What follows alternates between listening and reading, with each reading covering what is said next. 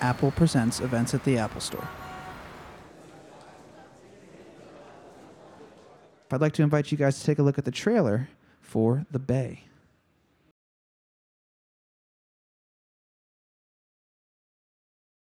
911, what are you reporting? Sorry, did you say you say something bad? Yes, miss, I'm really bad happened.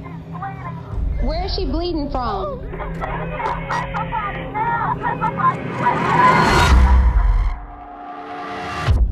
Good morning, Maryland. I am in Claridge, the host of our annual July 4th party. Oh my God. This is the CDC. We're in the middle of some kind of viral outbreak. It's eating their organs, intestines, liver, it goes for kidneys. There's something wrong with the water. This stuff has chemical steroid in it. Hey, we got a situation over the 911 call center, and the system's about to go down. We're just overloaded with calls. Stephanie, you're not answering your phone. I do not want you to get off that boat. I'm just trying to figure out what's going on. I know they shut down all the roads going into Claridge. Now I'm flying over the water here, and uh, well, there's just dead fish everywhere. That's so big, I don't think he fits in this boat. you ever seen anything like that? Never seen nothing like that. What is it? Son of a bitch! You don't just shut down the eastern seaboard without approval from a higher authority. As you can see here, we have these parasites. Oh my God. Isopods eat right through the fish's tongue. There's something really wrong. Help me.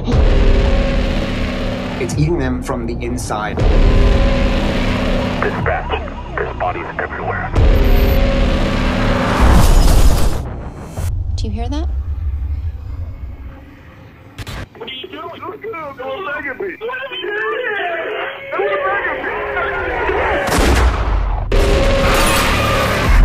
We could easily be looking at a new form evolve. Go away. I'm going to show the world what happened here. If you find this tape, just please get it out.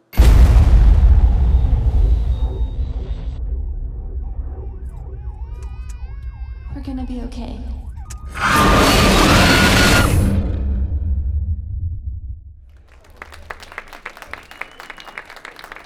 Ladies and gentlemen, please welcome this evening's guest moderator, Robert Kohler of the New York Film Festival, and tonight's guest, Barry Levinson.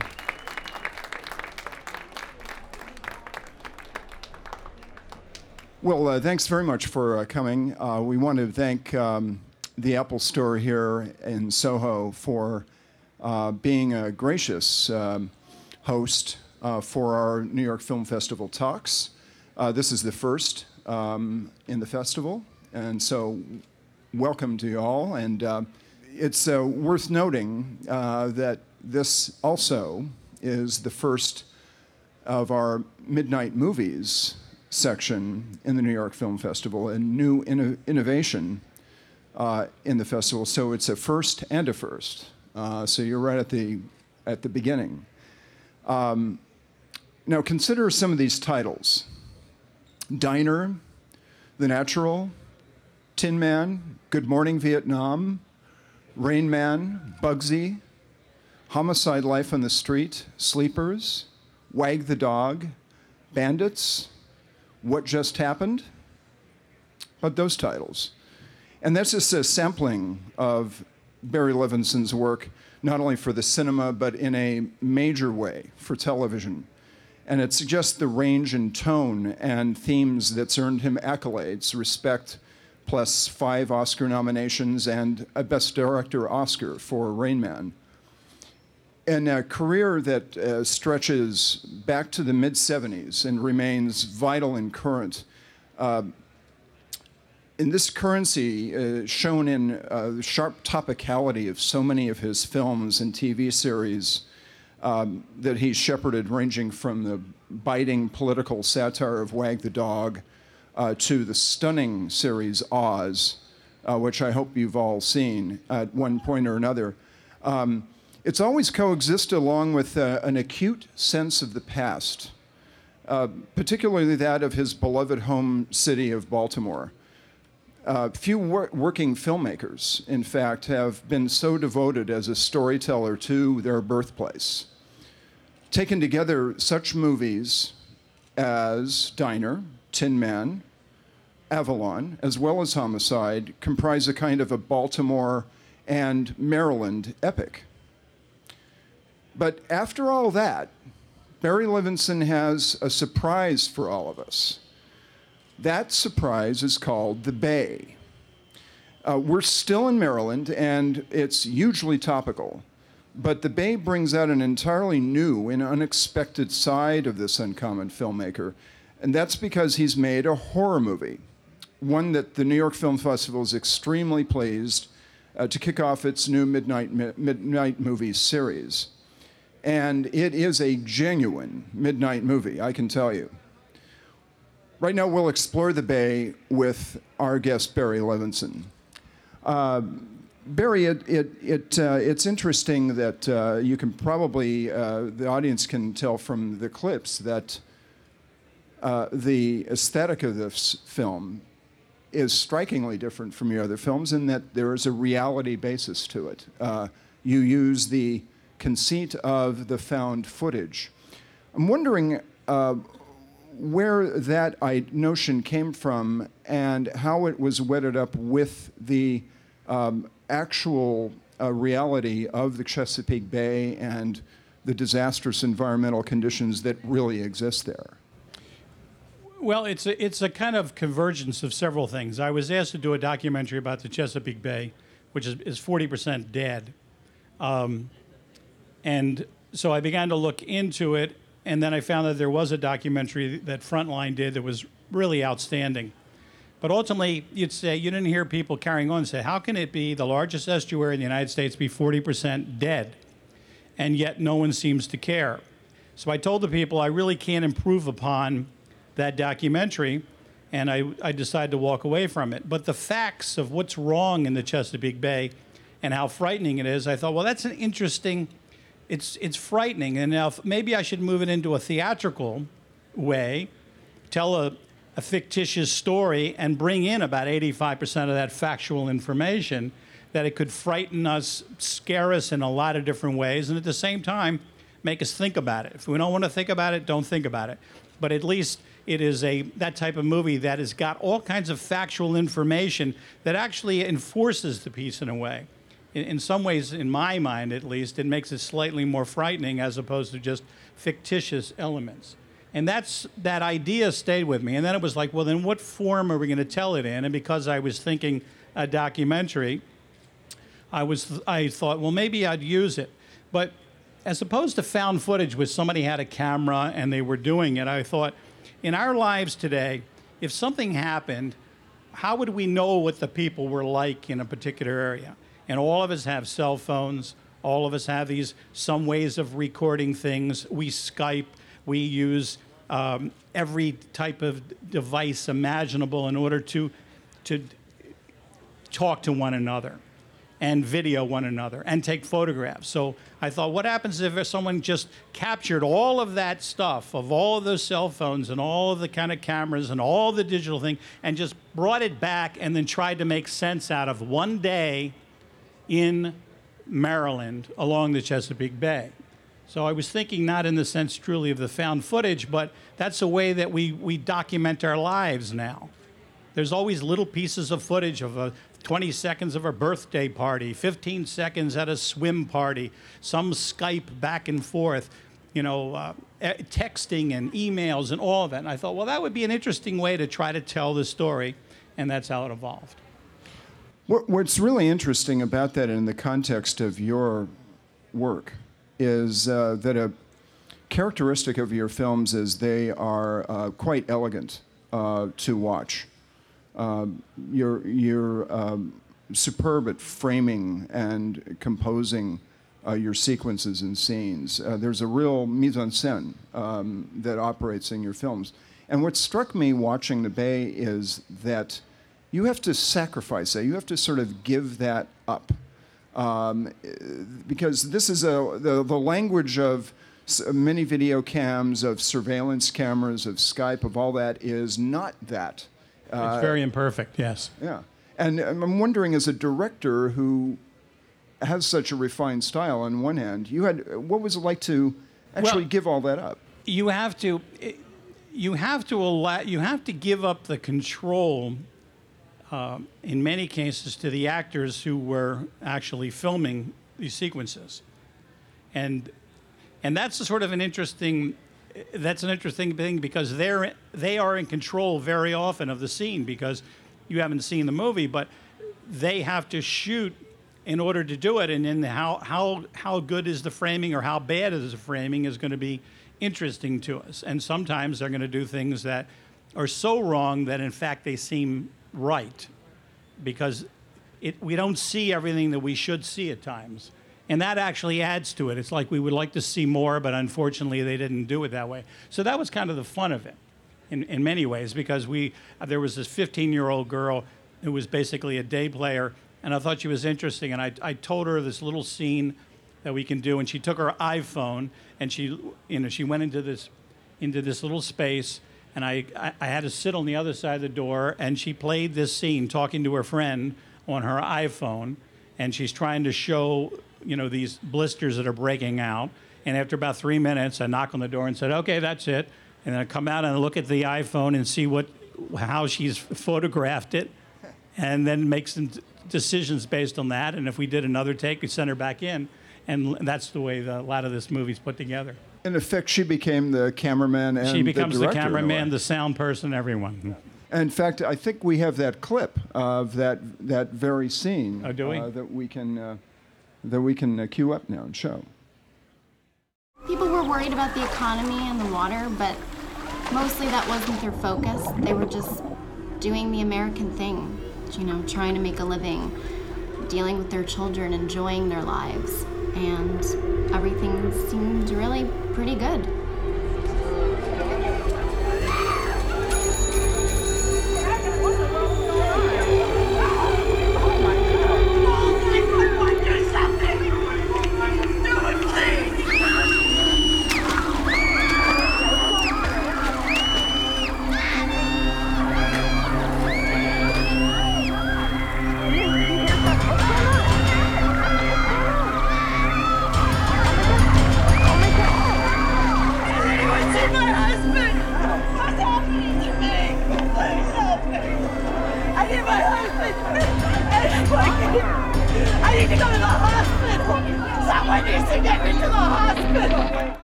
Actually gives an example of several uh, shots uh, where in, in anonymous uh, people just Yeah. And that's a the scene. combination of people that we gave cameras to at the swim party, kids that had cameras, went underwater and did stuff. That's a combination of that and our cinematographer at the same time that we would mix in and we would have to be close to, you know, so you couldn't tell the difference between one and the other. And in that scene with the woman going down the street, there were a bunch of people who had those cameras that we would give them. They would record it, and our cinematographer would record as well. And that's how that's put together. So it's um, you end up with this kind of six or seven different cameras, perhaps. There was 21 different digital cameras being used, and so depending on what sequences, which ones we were actually using. And, and also, I think we were there seeing on another technical end of it, um, uh, example of, uh, I think, a brilliant contribution is your editor, Aaron Yanes, who you've worked with uh, several times now. Uh, you, the whole film is really an assemblage, in effect, of these clips, of these various sources. Uh, and Could you talk about your collaboration with Aaron? Because I think it was really a, a, a crucial factor in, in the film's effect. It's one of the more complicated parts of the movie because it has to be. Um, it would be like if you if you threw um, three thousand photographs on the ground, you would have to begin to make some sense out of what took place. But uh, think of it as you have um, all of this digital information, and then you have to start to figure how best to piece this thing together in a, in a ragged fashion to try to tell this story. And so therefore, you can't make it too polished because then it begins it gives it away in a sense. I mean, the end of the day, we all know it's a movie. We're all kind of smart enough to go, "Oh, it's not for real." Although I have to tell you, when we were looking at about 25 minutes of footage one time, and the, the projectionist that was taking a look at, at it uh, thought that it, it was collected footage at that point because it looked that you know credible. But you have to figure out how to keep keep it so that you don't belie and give away, you know, the conceit that we actually had. So you have to cut it. It has to be cut like there wasn't enough footage there to see the next thing, and you had to cut to something else. So there's a lot of that kind of finessing that goes on, which is actually quite interesting and very challenging because it's a little bit. You have to work with the idea of keeping one hand behind your back. What, was this whole thing uh, a wonderful kind of exercising of new muscles for you, or different muscles as a filmmaker than you had ever done before? Because the whole, this whole project carries with it a completely di- from genre to the language to everything is uh, Yeah. quite far afield from what you've done before. It's a it's a completely different thing, but that that's the fun. I mean, I have to tell you, with all the all the, the aggravation that goes on in the business, which is in the film business, and most of it is the business side that is the most uh, uh, disappointing aspect of it. But the actual making of things i- is fascinating to me. The idea that you can go from, say, the the elegant the elegance of, say, the natural to the very crude roughness of, of the bay is interesting for me to explore. And look, for y- you're here in in uh, in the in this store here um, with Apple and all this technology. This technology is going to inform us today and tomorrow, and out of it is going to all of this language of communication changes the visual components begin to change.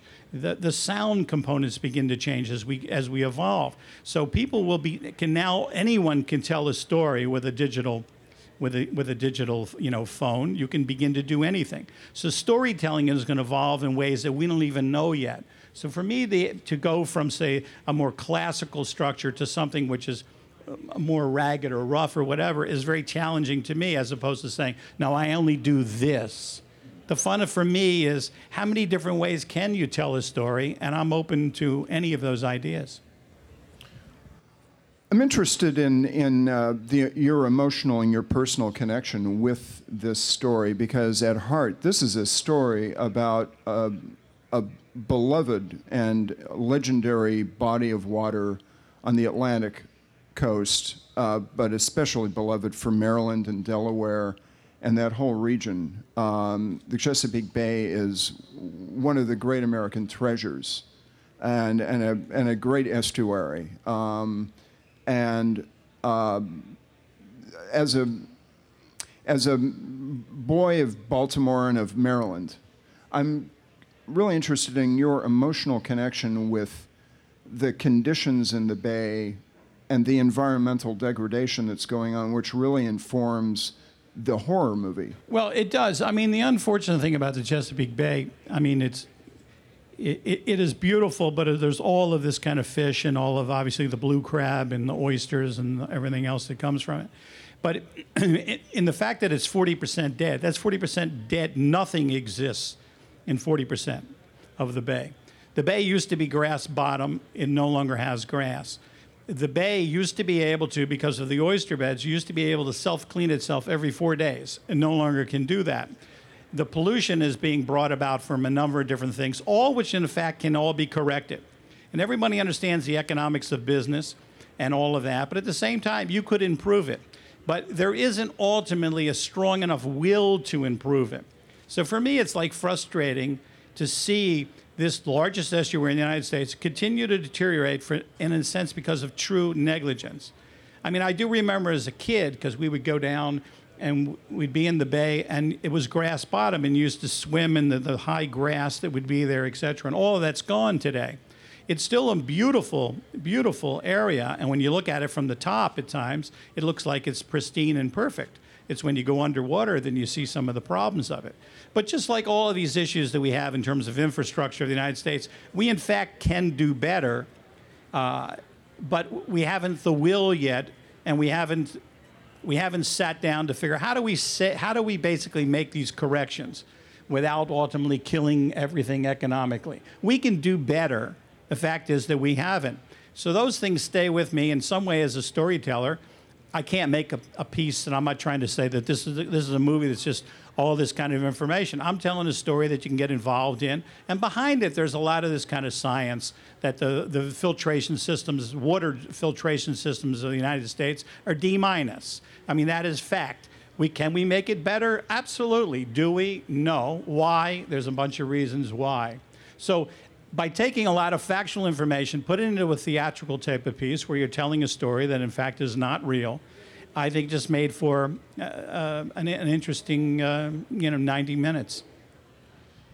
And it's interesting too that uh, the horror movie genre is an especially effective way of delivering environmental messages. There is really a great tradition of it. Uh, a recent example is Larry Fessenden's Last Winter, which uh, uh, horror fans are, uh, it has a really great cult following. Um, that's one of the advantages of genre in a way, that you can sort of smuggle in uh, yeah. you know, sm- strong messages uh, through uh, familiar genre it's vehicles. True. Yeah, I mean, historically, it's been mixed into it. You know, when our fear in terms of you know, uh, you know, nuclear you know weapons and etc. and how it would creep into certain sci-fi movies of the 50s, and the mutants that came from, uh, you know, all of uh, all of that that was played out. I mean, so it does have a it does have a way into it. And it's just a little bit left of center. You know, the movie can scare you, unnerve you, etc., but it's a little left of center it doesn't have zombies in it. Uh, you know, it doesn't have some of those things that are being used today, but it can still hold your attention and, and keep you pretty um, locked in on the screen of what's going to happen next. Well, we, we were just talking about this just before we came on that uh, you, you could say that, sure, you know, it doesn't have uh, maybe elements of torture porn like Saw, the Saw uh, franchise, or something like that, or it isn't a, a Splatterville um, kind of movie.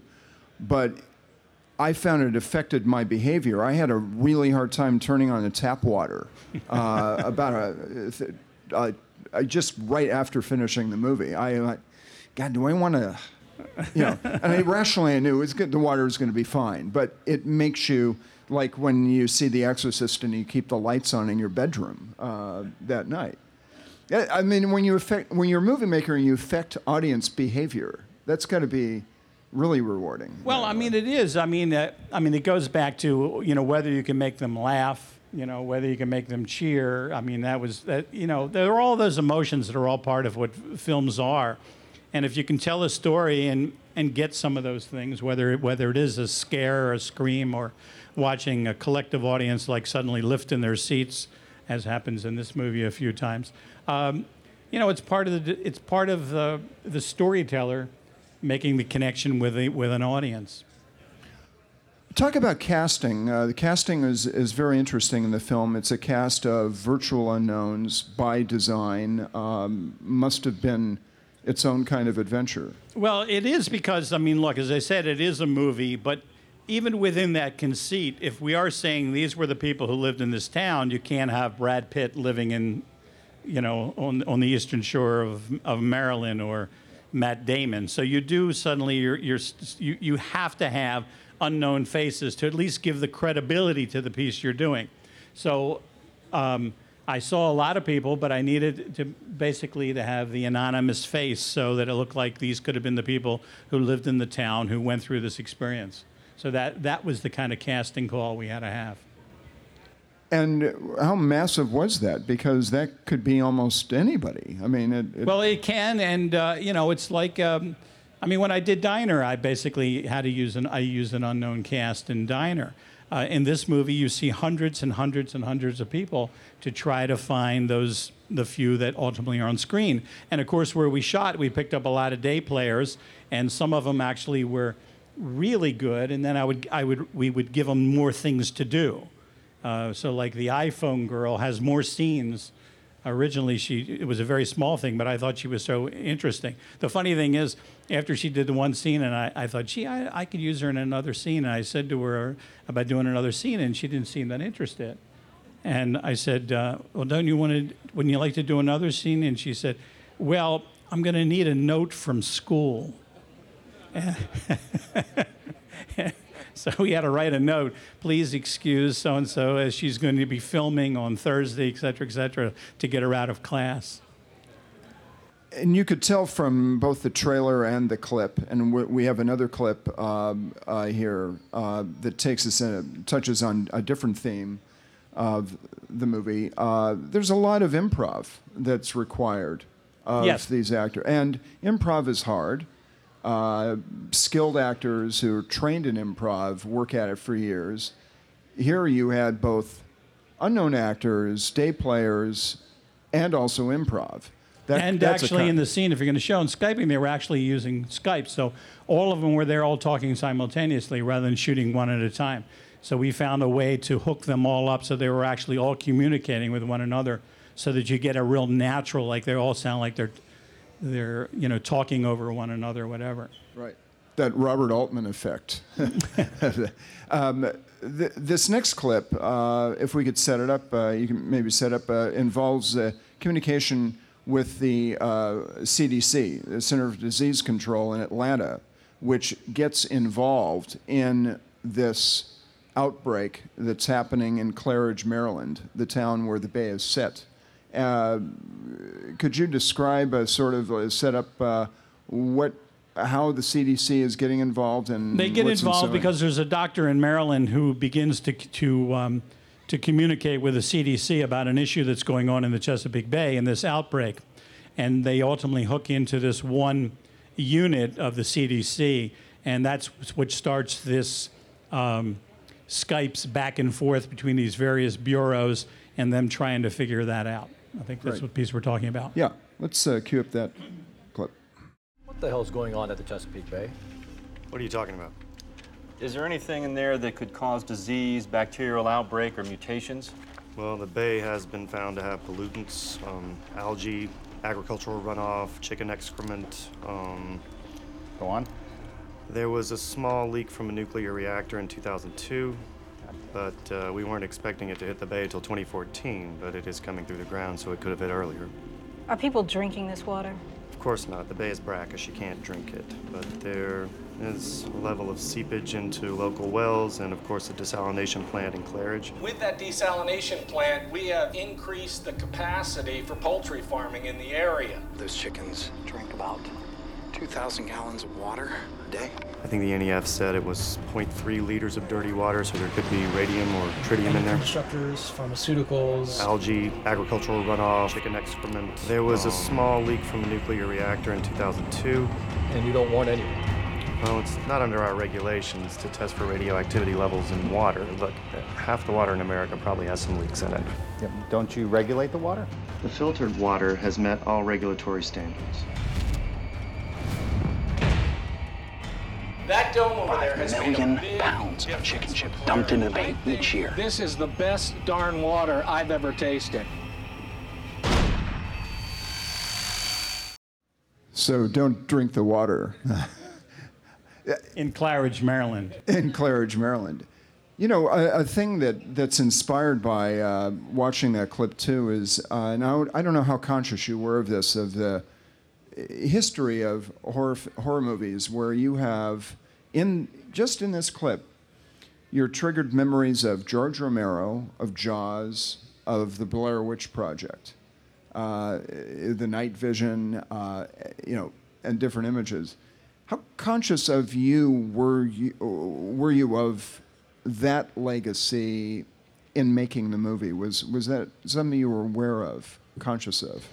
Uh, no, I think what happens is once you once you go down the road, you just sort of think about what it is you're doing, as opposed to what did they do or how to do or any of that. I think is what happens is you know you've seen these these various movies over the years, but once you lock into it, then you just sort of that's the path you're going down, as opposed to keeping that in your head.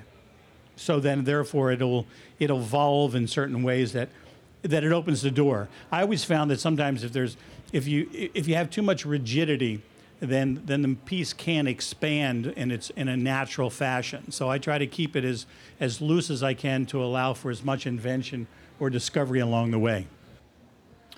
Let's open it up to um, questions from the audience. Uh, we have um, a mic Just raise your hand. I'll you come right on over to you. Oh, What role does the director pay play in the sound and music? Do you make all those choices, and how do you do it? I mean- yes, because you, uh, it's it's it's a part of a film, so therefore the, the sound you want it to sound a certain way, uh, just like you want uh, the certain the, the music or whether it is pure music or whether the music becomes almost like sound effects. You have to find a way to make that to to to come up to what your expectations were. We were talking earlier, I'm saying, in and there, there's a 9 11 operator. And we would interview a lot of people, and they didn't sound like 9 11 operators to me. So we literally got a 9 11 operator, and we just started talking to her, and then she would start asking questions. And that's, in a sense, sound is very important. It has, a, it has effects on us in ways that we don't even think about. But it's a very important component of a, of a film. On the other side, all the way in the back row. Excuse me, this is a two part question. Um, the first is coming all the way from Wag the Dog, Rain Man, how much education did you have to put into using new technology such as iPhone, iPad, um, Skype into uh, the Bay? Uh, how much did I uh, need to learn in terms of that? Um, was the question about in terms of the technology of it all? Um, what happens is, I mean, it's it's just around us all the time now. So what happens is you start playing with every piece of digital thing that comes along, and you want to see it. So, for instance, when we were preparing to do this movie, we ran tests on every imaginable digital camera to see what characteristics it had, what kind of color because each one has a different color palette, slightly different than another. Some have a higher contrast, etc. Uh, and so we, we went through all those, and then we began to say, okay, well, let's try this one, let's do this, this one, and that, and pick this one out, etc., etc. And even after that, then of course we would do it in the in the DI suites where we still would play and manipulate the the picture as well. Sometimes the picture actually looked. This is surprising, better than we thought it should. So we thought it looked almost fake. So we had to degrade it even more so. And so it, that's, that's a little bit of a learning experience to see what happens when you take a digital and you're blowing it up to a big screen. Uh, how much will it deteriorate? How much will it? So there's a lot of that kind of testing that we had to do prior to, to the filming of it. And uh, which was actually, a, it's, you know, it's, it's fun to play around with all the toys and see what, what the limitations are or how expansive is that where does it, what does that do for us? And also, coming from the Chesapeake Bay, coming from Maryland, um, filming the uh, the bay in that area, uh, were you proud to bring the, uh, some economic growth to that area, to the people, to the day players, and some pride to that area, being from that area as well? Well, I mean, I, it remains to be seen how the corporations al- along the Chesapeake Bay would respond to the movie, uh, which I don't know, but I'm, I'm you know, I, am sure they'll have their own take on on that. But my thing is, and I do have I do have this feeling, I mean, for growing up in the region, and I have an affection for it, like a lot of us do, where we grow up in a certain place. That that's our that's our backyard, and so. Um, I thought it would be interesting to to to show these things. I mean, there are, it is in fact, if you fall in the Chesapeake Bay as because I, I, still have a place there. That someone someone on vacation uh, from college fell in and had a cut on their leg, and fell into the water accidentally, and they had to go to the emergency ward. And they got like five different antibiotic shots, so they might not get one of those you know uh, things that you can pick up.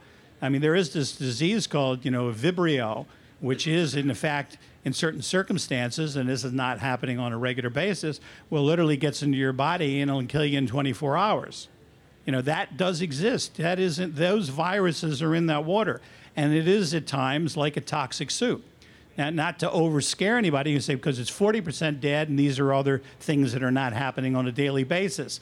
But it's already, you say, can't we do better? Let's not, can we just eliminate some of these issues? And so at some point, you got to say, look, uh, we might as well talk about it. And in this case, rather than talk, and sometimes you're, you're talking, you know, to, to those who already you know are, are in agreement with you. In this case, you tell a story and you feed in certain pieces of information that add to, I think, the overall entertainment of it. And then the other thing is you can talk about it afterwards if you so feel compelled to kick those things around. Next question in the third row, middle. Hi. Um, your the music in your films there are, are always so it's always so great. Can you discuss your relationship with uh, the composers and how you work with them and how involved you get with arrangements and the orchestrations and the cueing and It's an interesting. I mean, it's an interesting question because how do you work with a composer, and how do you pick a composer? And I'll just give you because there's like 25 or 26 movies, but I'll just give you say Rain Man. In Rain Man, I could not figure out what kind of music to play, but the only thing I knew was I did not want a guitar sound. I didn't want strings. Strings, it's like because that's what you normally have on the road. A road picture has guitar sound to it and I, I, could not hear it in my ear. And I said, "What kind of music is it?" Because we've got to push the movie along, but I cannot hear strings. And I thought it's somehow percussion, just a percussion sound, and that's what ultimately led to Hans Zimmer, who was living in London at that time, and ultimately brought him over. And there's no percussion in it. I mean, there's all percussion. There are no strings in it. Now, here's the irony of it, and this is, believe me, I'm not, I'm not that smart to know the, all these things. I was speaking to someone after they had seen the movie and the music. Said, you know what's interesting? What you did here is that autistic people respond to percussion, not to, to strings the percussion of it is is is the thing that drives them. So in some strange way, you pick this up in the air, and that's why if you listen to Man, it's got this constant drums. It has it has flute sounds, etc., and other things, and obviously various synthesized things to it, but no strings. Next question is in the front row, right in the middle. Hi, I was, I want to say I'm a big fan. I grew up watching your movies, and Thank thank, you. you. for coming. But um, I saw you in I saw you in Side by Side, the documentary that came out recently, and I was wanted to know how um, excited you were about shooting a lot of this stuff, this like new genre with uh, the Paranormal Activity producers, and um, like how exciting how excited are you as like uh, I want to say just like a classic director like in my generation for example to tackle this like new medium and kind of breathe new life into it because I feel like a lot of it has lost its spark already. Yeah. Well, I mean, as I, as I said, I mean, I think that's the fun of it. I, I think if you begin to see yourself as doing one thing, then you're beginning to kind of put a wall around yourself, and then you're no longer open to things. You know, um, everything changes. Everything, nothing stays the same. So for me, I'm I'm I'm I'm happy to explore any other way to make a movie, uh, in in any possible fashion. So like if I think that's the excitement of it. You know, for a long, long time, the technology stayed the same. For a long time, from the 30s well into the 80s, it was basically the same technology, hardly any changes at all. You know, they refined the lens, et cetera, and the speed got faster, but it was the same technology. Now the door is open to a whole new world. And so you want to keep your hand in there. It's like, you know, it's like people who are like, yeah, I like 50s rock and roll, but I mean, the world is changing and you can't just stay in one, one place. You find other things that will intrigue you. And so for me, it's that's the fun of it. That's the fun of for me as a, as a storyteller being in this business and trying ways to try to get people to just watch what's on the screen. And whether it's a big screen or a small screen, I think the distinction of, of features versus television is coming to an end. Because in the end of the day, when it's all said and done, everything is seen basically on television. And, you know, I mean, I, I never saw Casablanca in the movie theater. I saw it on television. I saw Citizen Kane on television. And, you know, as to you growing up, you're seeing movies that, you know, we, we think of going to the thing and where you've seen them on television. So it all comes to television or to something smaller than that. In the future, we will determine which way we want to watch something. But I think the concept of feature to television to, to every other form is going to be, uh, I think, are redefined. You know, the, and the interesting thing is, so much television, quality television now is cinematic. Yes, It- very. it's a. Do, I mean, uh, the show, the the incredible new series that you're involved with, Copper. Um, has such a rich cinematic um, feel to it of old New York. Uh, it, I mean, it's right out of Gangs of New York and that, that scale and that feel. So it, it's going the other way as well. Well, yes, I think a lot more will come to television because you're seeing more actors, feature actors coming to television, more writers coming to television, more directors coming to television. It's a continual flow because what's happened is in the feature business, because of the corporation, the corporation is only interested in young kids up to like 28 years old. And the rest of the audience they don't care about anymore. They think that they're unimportant. So what's going to happen? Anybody over the age of 28 to 30 is just going to s- sit around and stare at a blank wall. They're going to go find another outlet, and that's why cable. You see this explosion in cable and the storytelling in cable and all these characters that are happening from Homeland to a lot of these new these new uh, pieces of work because features won't do it anymore. Features are not that interested in people. They're interested in cartoon people. They're interested in superheroes. They're interested in super cops. So that's why what's happening now is a lot of this has come to, to cable television, and that's why we're beginning to see these shifts taking place. We have time for two more questions. We have one in the back row and then in the middle. Well, I come from a place where water and the purity of water is, is heavily controlled. And actually, I've actually been convicted and fined for polluting a ditch.